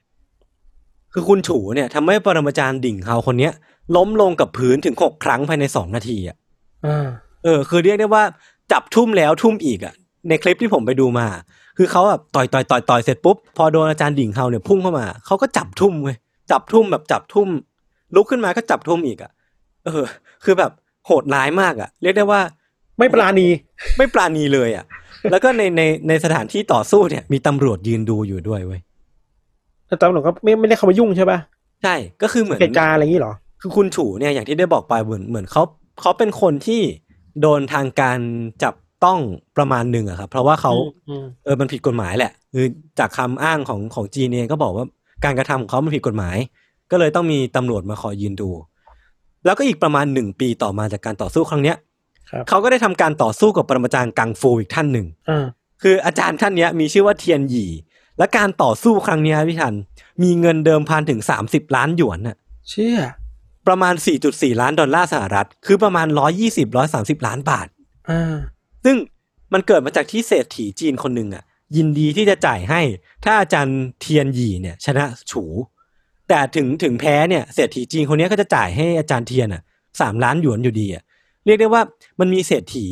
คนหนึ่งที่หมั่นไส้คุณฉูมากๆอะ แล้วก็แบบพยายามจะทำทุกวิถีทางอะ ให้มีคนมาโค่นเขาจนได้อะอ่าซึ่งอาจารย์เทียนเนี่ยก็เป็นเป็นหนึ่งในคนที่เศรษฐีคนเนี้ยมอบหมายให้มาโค่นแต่ปรากฏว่าพอการต่อสู้เริ่มขึ้นนะครับ ยกแรกเนี่ย ผ่านไปสามสิบวินาทีอะเทียนหยีเนี่ย ก็ถูกต่อยจนจมูกหักอ่าเลือดไหลจนกรรมการต้องสั่งห้ามไว้อะระหว่างอาจารย์เทียนกำลังทำแผลครับ คุณฉูเนี่ย ก็โคตรกวนตีนเลยทำท่าทางแบบกวนตีนอะกระโดดไปทั่วเวทีทำท่า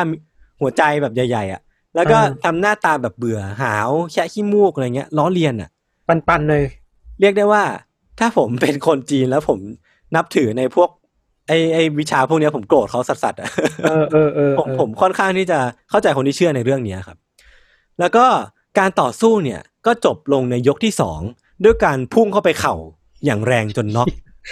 พุ่งเข้าแบบไหนวะคือคือในคลิปเนี่ยจะเห็นอย่างชัดเจนว่าอาจารย์เทียนหยีเนี่ยแกยืนอยู่เฉยๆเว้ยแล้วอ่าคือพอระฆังยกสองมันเริ่มขึ้นน่ะ คุณฉูเนี่ยวิ่งไปแล้วก็กระโดดเข่าลอยไปชนจนแบบปลิวอะโคตรเดือด เดือดมาก เดือดจริง ต้องดูคลิปแน่นอน เดือนพฤษภาคม ปี 2019 ที่ผ่านมาอีนี่เองอะครับ เขาได้ทำการต่อสู้กับปรมาจารย์หยงชุนอีกท่านหนึ่งที่มีชื่อว่าลู่กังอ่าคืออาจารย์ลู่กังเนี่ย อ้างว่าตัวเองเนี่ยสำเร็จวิชาของยิปมันมาแล้ว ยิปมันก็คือเป็นอาจารย์ของบรูซลีเนาะเท่าที่เราดูจากหนังอะเออ แต่คุณฉูเนี่ย ก็ทำการปิดจ็อบคุณลู่กังเนี่ย ผมให้พี่ทันเดาเวลาดีกว่า นาทีเดียวเฮ้ยน้อยกว่า สิบวิ ไม่ไม่น้อยไปน้อยไป คือคุณฉูเนี่ยทำการปิด job อาจารย์ลูกกังเนี่ย เมื่อเวลาผ่านไปเพียง 47วินาทีเองเว้ยพี่ เออ คือแบบโอ้โห เรียกได้ว่ารวดเร็วอะ คือมันก็เป็นการต่อยเนี่ยแหละ ต่อยธรรมดาเนี่ยแหละ แต่ว่าอาจารย์ลูกกังเนี่ย สู้ไม่ได้เลย จนต้องขอยอมแพ้ไปอะคืออาจารย์คนนี้ก็เป็นตัว top ของวงการถูกป่ะ ใช่ คือคือทุกคนที่คุณฉูเนี่ยไปสู้เนี่ย เรียกได้ว่าเป็นเป็นตัว top หมดเลย เป็นปรมาจารย์อะ เออ แล้วไอการก็คิดว่าโอเคแหละมันอาจจะเป็นการตั้งคำถามกับกับหลักคิดอะแต่อือหือพอไปสู้แบบนี้มันยิ่งแปลว่า เออว่ะ มันอาจจะไม่ได้โหดแบบที่คิดกันมาจริงๆก็ได้นะใช่ใช่ทำให้เห็นใช่ภาพมากขึ้นชัดๆมากเลยอะเรายิ่งการต่อสู้แต่ละการต่อสู้เนี่ยครับมันเป็นอะไรที่มันขาดมากเหมือนกันนะคือมันไม่ได้มีความสูสีอยู่เลยอะเรียกได้ว่าภาพจำหรือว่าภาพต่างๆที่ เรากำลังได้รับเนี่ยมันอาจจะเป็นของปลอมจริง ๆ ก็ได้ถ้าการเปิดโปงของคุณชูอะ มันเป็นจริงตามนั้นอะอืมเอออืมแต่ว่าในการต่อสู้ครั้งเนี้ยกับอาจารย์ลู่กังเนี่ย คุณฉูเนี่ยต้องเดินทางถึง36ชั่วโมงในการเพื่อไปทำการต่อสู้อะเพราะว่าตอนนั้นนะครับเขาถูกรัฐบาลจีน ห้ามขึ้นเครื่องบิน ห้ามขึ้นรถไฟความเร็วสูง ห้ามทำการ transportation ต่างๆ เพราะว่าตัวเขาตอนนั้นอะ โดนฟ้องเว้ยเพราะว่าเขาอะไปดูหมิ่นปรมาจารย์เฉิน ก็คือแบบ ไปสร้างเรื่องไว้อะอ่าไปสร้างเรื่องจนโดนเขาฟ้องจนจนโดนทางการจีนแบนอะอ่าคือต้องบอกก่อนว่าจีนเนี่ยมันมีสิ่งที่เรียกว่า social credit เนาะอ่าใช่เป็นคะแนนสังคม ยิ่งว่ายิ่งไปมีเรื่องกับใครหรือว่าไปมีการโดนฟ้องเกิดขึ้นเนี่ย social credit ของคุณฉูเนี่ยอาจจะไม่มากพอ ที่จะใช้ในการเดินทาง ตามสาธารณูปโภคของจีนได้อืมทำให้ภายหลังเนี่ยคุณฉูเนี่ยต้องประกาศขอโทษผ่านออนไลน์ถึงเจ็ดวันติดกันน่ะ ถึงจะโดนปลดแบนนะพี่อ่าเพื่อที่จะที่จะออกไปเดินทางใช้ชีวิตได้ใช่ตามใช่ใช่แล้วก็ในการต่อสู้ครั้งนี้มันจะมีดีเทลอีกอย่างหนึ่งอะครับคือคุณฉูเนี่ยเขาต้องทาหน้าตัวเองเป็นตัวตลกอะเพื่ออะไรอะคือตอนแรกอะผมนึกว่าเขาทาหน้าตัวเองเป็นตัวตลก เพื่อที่จะทำการล้อเลียนกังฟู หรือว่าทำการล้อเลียนวูซูนะอืมแต่จริงๆแล้วอะมันเป็นเพราะว่าทางการจีนอะบอกว่าคุณฉูเนี่ย ต้องทาหน้าตัวเองเป็นตัวตลก แล้วก็ใช้ชื่อปลอมในการแข่งขัน การต่อสู้เนี้ยถึงจะเผยแพร่ออกไปทั่วโลกได้ เพราะอะไรอะเพราะไม่ให้เห็นตัวตนที่แท้จริงอะไรอย่างเงี้ยใช่คือเขาโดนแบนถึงขั้นนั้นแล้วอะเขาโดนแบนถึงขั้นที่ว่าทางการจีนไม่อยากเผยแพร่ความเป็นตัวเขาออกไปอะอ่าเออ จนจนถึงว่าเขาต้องทาหน้าตัวเองให้เป็นตัวตลก เพื่อที่จะปิดบังตัวตัวจริงของเขาไว้อะครับ แล้วตอนนั้นน่ะ เขาต้องใช้ชื่อว่า ฉูดงกัว ซึ่งแปลว่า ฉูฟักอะฟักฟักที่แปลว่าฟักฟักที่เป็นผักอะที่เป็นผลไม้ที่มันเป็นอ่า winter melon อะ เออเออคือคือเขาไม่ชอบชื่อนี้หรอก คือเขาก็โกรธทางการจีนมาก ๆ ว่าทำไมเขาถึงต้องใช้ชื่อนี้อะเนาะ แล้วก็ที่ผ่านมา account โซเชียลมีเดียของคุณฉูเนี่ย ถูกแบนเรียบอย่างไม่ทราบสาเหตุอะจนเขาต้องทะลุผ่าน firewall ของจีนไปสร้าง account YouTube ของตัวเอง เพื่อทำการเผยแพร่ content อะเออเออคงคงตั้งใจจะตั้งคำถามมันจริงๆแหละ ใช่คือเขาอยากอยากให้ mission ของเขาเนี่ย ถูกเผยแพร่หรือว่าถูกรับรู้โดยทั่วไปโดยโดยมวลชนของโลกนะ แต่ว่าเขาถูกทางการจีนแบบตัดแข้งตัดขา เรียกว่าตัดตัดสายโลหิตอะ คือทำยังไงก็ได้สร้าง account เว่ยป๋อมากี่อันก็ถูกแบนหมดเลย จนเขาต้องไปสร้าง account YouTube เพราะว่าทางการจีนเนี่ยไม่มีสิทธิ์ในการไปแบน account YouTube ของใคร คือใน account YouTube ของเขาเนี่ยก็จะมีการเผยแพร่ พวก live streaming ที่เขาไปต่อยกับปรมาจารย์มาหรือว่ามี ชีวิตของเขาเนี่ยแหละ ซึ่งเขาก็มีฐานแฟนคลับประมาณหนึ่งประมาณสองสามแสนคน ก็ก็ถือว่าเยอะประมาณหนึ่งนะพี่ แต่ว่า social credit ของเขาเนี่ยอย่างที่ได้บอกไปเลยคือมันต่ำต้อยมากๆ จนยากมากที่เขาจะใช้ชีวิตปกติได้อะคือคุณฉูเนี่ยเรียกได้ว่าไลฟ์สไตล์เปลี่ยนไปตั้งแต่เขาเลือกที่จะเดินทางนี้เลยอะคือผมก็ไม่แน่ใจว่าโซเชียลเครดิตมันอิมแพคขนาดไหนในในแง่ในแง่การใช้ชีวิตของจีน แต่น่าจะ มาก ๆ เลย ผมว่ามันจะอาจจะส่งผลถึงแม้ แต่การซื้อของหรือว่าการออกไปข้างนอกของคุณฉูมากเลยนะเราเราว่ามันมากนะเราเคยเห็นข่าวอันหนึง เข้าใจว่าเรื่อง social credit ได้ยศ แล้วก็แค่แค่เข้าห้องน้ำอะเราต้องใช้ทิชชู่อะ อืม ก็ต้องเอา ID ตัวเองอะ เอาไปเอาไปใส่โค้ด ให้โอ้โหให้กล้องไม่เห็นอะเพื่อรู้ว่าคุณโอ้โหคุณมีคุณมีคะแนนพอในการใช้ทิชชู่หรือเปล่าอะโหเรียกได้ว่าโหอันนี้อันนี้ผมเพิ่งรู้เลยเนี่ย อันนี้เรียกได้ว่าแบบ คือแบบทุกภาคส่วนอะแม้แต่การอื่นเออแม้แต่การทุกมิติในชีวิตอะ social credit อะเออเรียกได้ว่าชีวิตของคนจีนคนหนึ่งเนี่ย จะต้องผูกไว้กับ social credit มาก เพราะฉะนั้น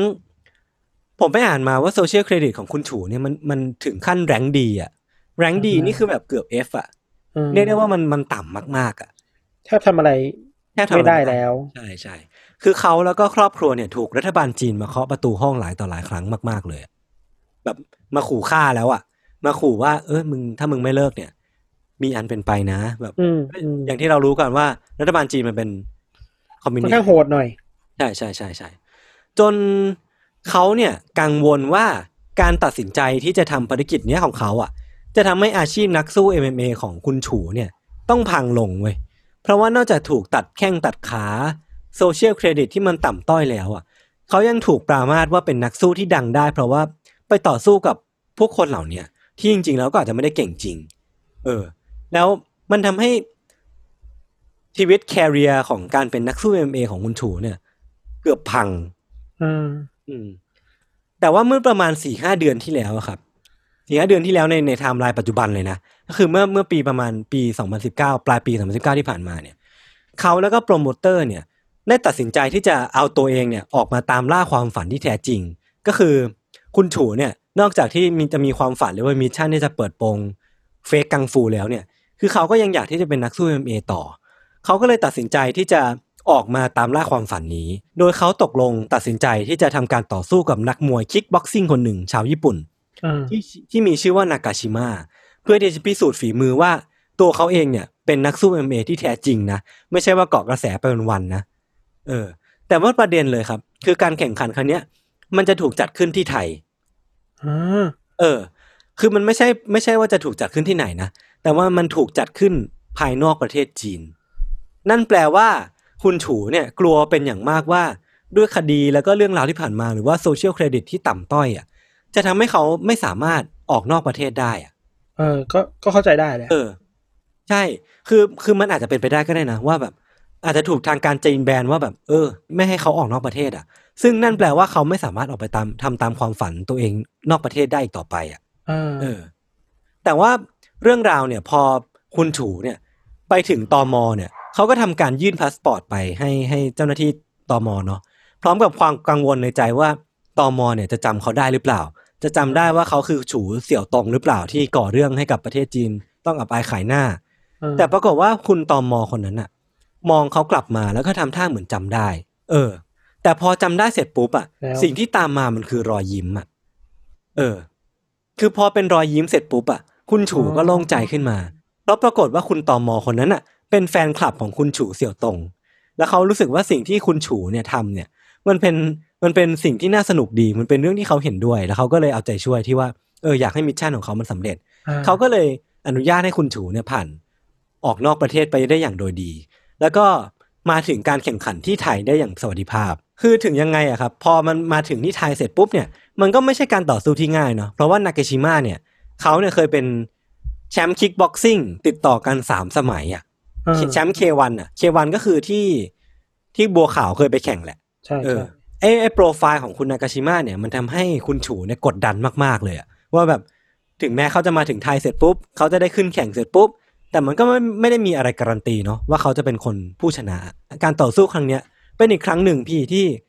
เขาเนี่ยต้องทาหน้าตัวเองให้เป็นตัวตลกอะ่ะ เพราะว่าแมตช์เนี้ยมันจะถูกห้ามถ่ายทอดไปทางจีน ถ้าเขาเปิดเผยตัวตนที่แท้จริง นั่นแปลว่า ถ้าเขาอยากให้มิชชั่นเนี้ยมันถูกรับรู้โดยคนจีน ซึ่งเป็นเพื่อนบ้านเขาเออหรือว่าเป็นคนที่อยู่ในบ้านเกิดของตัวเองเนี่ย รับรู้เนี่ยเขาก็ต้องทำการทาหน้าตัวเองให้เป็นตัวตลก ซึ่งมันก็เป็นเรื่องที่ค่อนข้างทำร้ายจิตใจประมาณหนึ่งนะพอถึงเวลาการแข่งขันนะครับ ทั้งสองก็เดินขึ้นสนามมวยไป นากาชิมะเนี่ยได้เสียงปรบมือแบบดังมากๆ แต่ว่าคุณฉูเนี่ยได้เสียงกรีดร้องได้เสียงเชียร์ดังสนั่น ดังกว่าคุณนากาชิมะเยอะกี่เท่าก็ไม่รู้อะคือป๊อปกว่า เออ คุณฉูเนี่ยดูเหมือนจะเป็นแบบ pop star เป็นเป็นแบบเป็นดาวดวงใหม่ของวงการเนี้ยเพราะว่าเขาโด่งดังมาจากการที่เขาไปเอาชนะปรมาจารย์มาเนี่ยแหละ แล้วก็ด้วยเจตจำนงของเขาเองหรือว่า story ของเขาเองมันดู น่าดึงดูดเนาะมันดูน่าเอาใจช่วยอะ เขาก็เลยได้รับความนิยมจากเหล่าแฟนๆในในในสนามมวยแห่งนั้นมากๆ แล้วก็ทั้งสองเนี่ยก็เอานวมนวมมาชนกัน แล้วการแข่งการแข่งขันก็เริ่มต้นขึ้นครับ ในยกแรกเนี่ยกติกาคือทั้งคู่เนี่ยจะต้องใช้ kickboxing ต่อสู้กันทำให้ยกแรกเนี่ยนากาชิมะที่มีโปรไฟล์หรือว่ามีมีประวัติการต่อสู้โดยการใช้ kickboxing เนี่ยดูเหมือนจะได้เปรียบคุณฉูก็เลยต้องกลายเป็นฝ่ายตั้งรับ แล้วก็ แต่ปรากฏว่าคุณฉูเนี่ยก็ทำได้ดีประมาณหนึ่งทำให้ยกแรกมันจบไปด้วยความสูสีเนาะไม่ได้มีฝ่ายใดเพลี่ยงพล้ำแต่ดูเหมือนว่า คุณฉูเนี่ยจะเป็นฝ่ายตั้งรับซะส่วนใหญ่ คือพอมาถึงยกที่สองเนี่ยกติกามันเปลี่ยน มันเป็นการใช้ Mixed Martial Arts หรือว่า MMA ซึ่งอืมเป็นสิ่งที่คุณฉูเนี่ยถนัดอยู่แล้วอืมอืมคุณฉูก็เลยได้กลับมาเป็นฝ่ายคุมเกมแทนทำให้นากาชิมะเนี่ยต้องพยายามที่จะรักษาระระยะห่างไว้ ก็คือเหมือนต้องสเต็ปแบ็กไปเรื่อยๆอะ คุณฉูก็จะเป็นฝ่ายแบบรุกไป แล้วก็นากาชิมะก็ต้องแบ่งรับแบ่งสู้ แต่อยู่ดีๆเนี่ยคุณฉูเนี่ยก็เหมือนว่าจะมองเห็นช่องว่างในชั่วพริบตาเว้ยแล้วก็ใช้อาศัยจังหวะช่องว่างนั้นน่ะ ต่อยไปที่หน้าของคุณนากาชิมะเต็มๆจนนากาชิมะเนี่ยล้มลงไป แล้วก็ภาพ flashback เนี่ยย้อนกลับไปตอนที่คุณฉูเนี่ยสู้กับปรมาจารย์คนแรกอาจารย์เว่ยเนี่ย คือคุณฉูเนี่ย ก็ทำการขึ้นคร่อมนากาชิมะแล้วก็รัวหมัดไม่ยัง้งรัวแบบรัวไปเรื่อยๆ เพราะว่าสัญชาตญาณของ MMA MMA เนี่ยถ้าฝ่ายใดล้มเนี่ยต้องรีบฉกชิงโอกาสนั้นอืมนั่นแปลว่าพอคุณนากาชิมะล้มไปเสร็จปุ๊บอะคุณฉูก็รัวหมัด รัวไปเรื่อยๆรัวไปเรื่อยๆ จนการแข่งขันยุติลง แล้วก็คุณฉูเนี่ยก็กลายเป็นฝ่ายชนะ อืมเออคราวนี้ไม่ใช่ปรมาจารย์ถูกป่ะก็คือ ใช่ คราวเนี้ยเป็นนักต่อนักสู้จริง ๆ ในโลกแห่งความเป็นจริง มันก็น่าจะพิสูจน์ฝีมือของอีคุณชูนี่ได้พอสมควรว่าใช่เขาเก่งแบบยูนิเวอร์แซลจริงๆแหละอะไรเงี้ยใช่ใช่คือพอการต่อสู้จบลงอะครับ คุณฉูเสี่ยวตงเนี่ย ก็บอกว่าเนี่ยเป็นชัยชนะที่ยิ่งใหญ่ที่สุดในชีวิตนักกีฬาของเขาเลยก็ว่าได้อืมแต่ว่าพอเขาชนะเสร็จแล้วเนี่ย มันมีเรื่องเศร้าอย่างหนึ่งคือ คุณฉูเนี่ย ไม่กล้าที่จะดีใจจนออกหน้าออกตาพี่ทันทำไมเพราะว่าเขากลัวว่าพอเขาดีใจเสร็จปุ๊บเนี่ย มันจะมีคนที่จีนหรือว่ามีคนจีนเองเนี่ย หมั่นไส้เขาแล้วออกมาตามล่าเขาอีกอะอ่าเออ มีบทเรียนมาแล้ว เออ นั่นแปลว่าถึงแม้ว่าเขาจะเพิ่งได้รับชัยชนะที่ยิ่งใหญ่ที่สุดในชีวิตเขาไป แต่เขากลับไม่สามารถดีใจจนออกหน้าออกตาได้ เพราะว่ามันมีศัตรูที่คอยจ้องเขาอยู่อะอ่ามีมีคนที่คอยจ้องจับผิดเขาอยู่อะอ่าเออ มันก็น่าสงสารเขาประมาณหนึ่งนะเออ อืม หลังจากนั้นนะครับ ชีวิตของคุณฉูเนี่ย ก็กลับมาเป็นเหมือนเดิม คือพอเขากลับไปที่จีนเนี่ย สถานะของเขาก็กลายเป็นชายที่ถูกทางการจีนแบนอีกครั้งหนึ่งอะทุกแอคเขาที่เขาสร้างใหม่ในเว่ยป๋อเนี่ย ก็ถูกลบทิ้งทุกครั้งอะมันมีบทความหนึ่งที่บอกว่าคุณคุณฉูเนี่ยได้สร้าง account ในเว่ยป๋อมามาประมาณสิบสี่สิบห้าครั้งแล้วอะแต่ว่าทุก account ที่ถูกสร้างมาเนี่ย ก็ถูกทางการจีนแบนเรียบ เออ ลบจนเหี้ยนหมดเลย จนเขาต้องสร้างใหม่ไม่รู้เป็นครั้งที่เท่าไหร่แล้วอะแล้วก็ล่าสุดเมื่อเดือนมกราคมที่ผ่านมาครับแอคเคาท์ WeChat ของคุณฉูเนี่ย ที่เขาเอาไว้รับเงินโดเนทจากแฟนๆ ใน YouTube เนี่ย ก็ถูกแบนไปอืมเรียกได้ว่า ถูกตัดแข้งตัดขา ถูกตัดเส้นเลือด ถูกตัดแบบสายโลหิตในการหล่อเลี้ยงชีวิตไปอย่างสิ้นเชิง แล้วตอนเนี้ยชีวิตของคุณฉูเนี่ยก็ดำรงชีวิตต่อได้ด้วย เพียงงานสอนเล็ก ๆ น้อยๆ ตามยิมเท่านั้นเองอะอืมซึ่งคุณฉูเนี่ยก็ต้องเลี้ยงดูเยียวยาครอบครัวเขานะ คือเขาก็มีลูกมีภรรยาที่ต้องดูแลอืมแต่ปรากฏว่าทางการจีนก็เหมือนไม่อยากให้เขามีชีวิตอยู่แล้วอะ ก็อืมตัดทำไงก็ได้ให้ตัดตัดทุกวิถีทางที่คุณฉูจะมีอนาคตที่ดีอะอืม อืม แล้วก็คุณฉูเนี่ย ก็ไม่มั่นใจนะว่าถึงแม้ว่า เขาจะได้รับอนุญาตให้ไปชกต่อยที่ไทยเนี่ย ในอนาคตอะ ถ้าเขามีแมตช์ต่อๆไปที่ต้องไปแข่งที่เมืองนอกอีกอะ มันก็ไม่มีอะไรการันตีนะ ว่าเขาจะสามารถเดินทางออกนอกประเทศได้อีกครั้งอะแคริ MMA ของคุณฉูเนี่ย ก็ อืม เรียกได้ว่าถูกปิดตายอะ เออ เขาเคยให้สัมภาษณ์กับ เว็บไซต์เว็บไซต์หนึ่งที่มีชื่อว่า Inkstone นะครับเขาบอกว่าสำหรับปี 2020 เนี่ยเขาตั้ง New Year Resolution ไว้เพียงแบบง่ายมากเลยนะ แบบพื้นฐานมากๆเลยนะเขาหวังเพียงว่าเขาจะได้สิทธิขั้นพื้นฐานที่เขาควรจะได้อะแล้วเขาก็ขอเพียงเขามีชีวิตรอดเท่านั้นเองอะอืมนั่นแปลว่าสถานการณ์ชีวิตของเขาในตอนนี้มันค่อนข้างที่จะเดสเพ a t e มากๆ จนเขาหวังเพียงว่าเขามีชีวิตอยู่ต่อไปได้แค่นั้นก็อาจจะมากพอแล้วอะอืม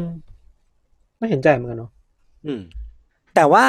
สำหรับแฟนๆ หรือว่าคนที่ชื่นชอบในแบบแพชชั่น หรือว่าอยากที่จะติดตาม mission ของคุณฉูต่อเนี่ย ผมว่าสบายใจได้เลย เพราะว่า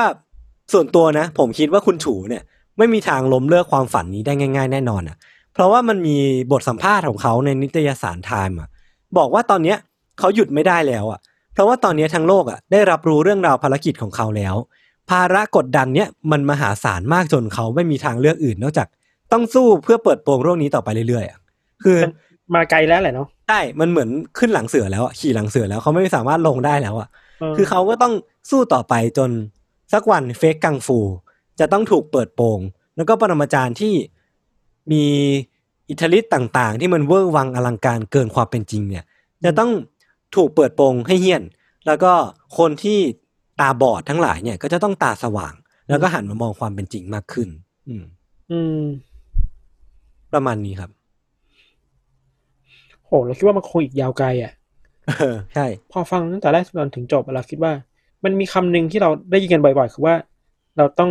remember who the real enemy is อะเออเออใช่ใช่จงจำไม่ได้ว่าศัตรูที่แท้จริงคือใครอะแล้วก็อ่าคิดว่าศัตรูที่แท้จริงมันไม่ใช่ ไอ้กังฟูหรืออะไรแบบนั้นอะอือฮึ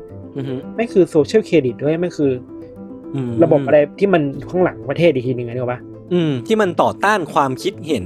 ความอิสระในการคิดของคนคนหนึ่งใช่ใช่ใช่ มันคือระบบแบบนั้นมากกว่า แล้วระบบนี้แบบนี้เองที่มันทำให้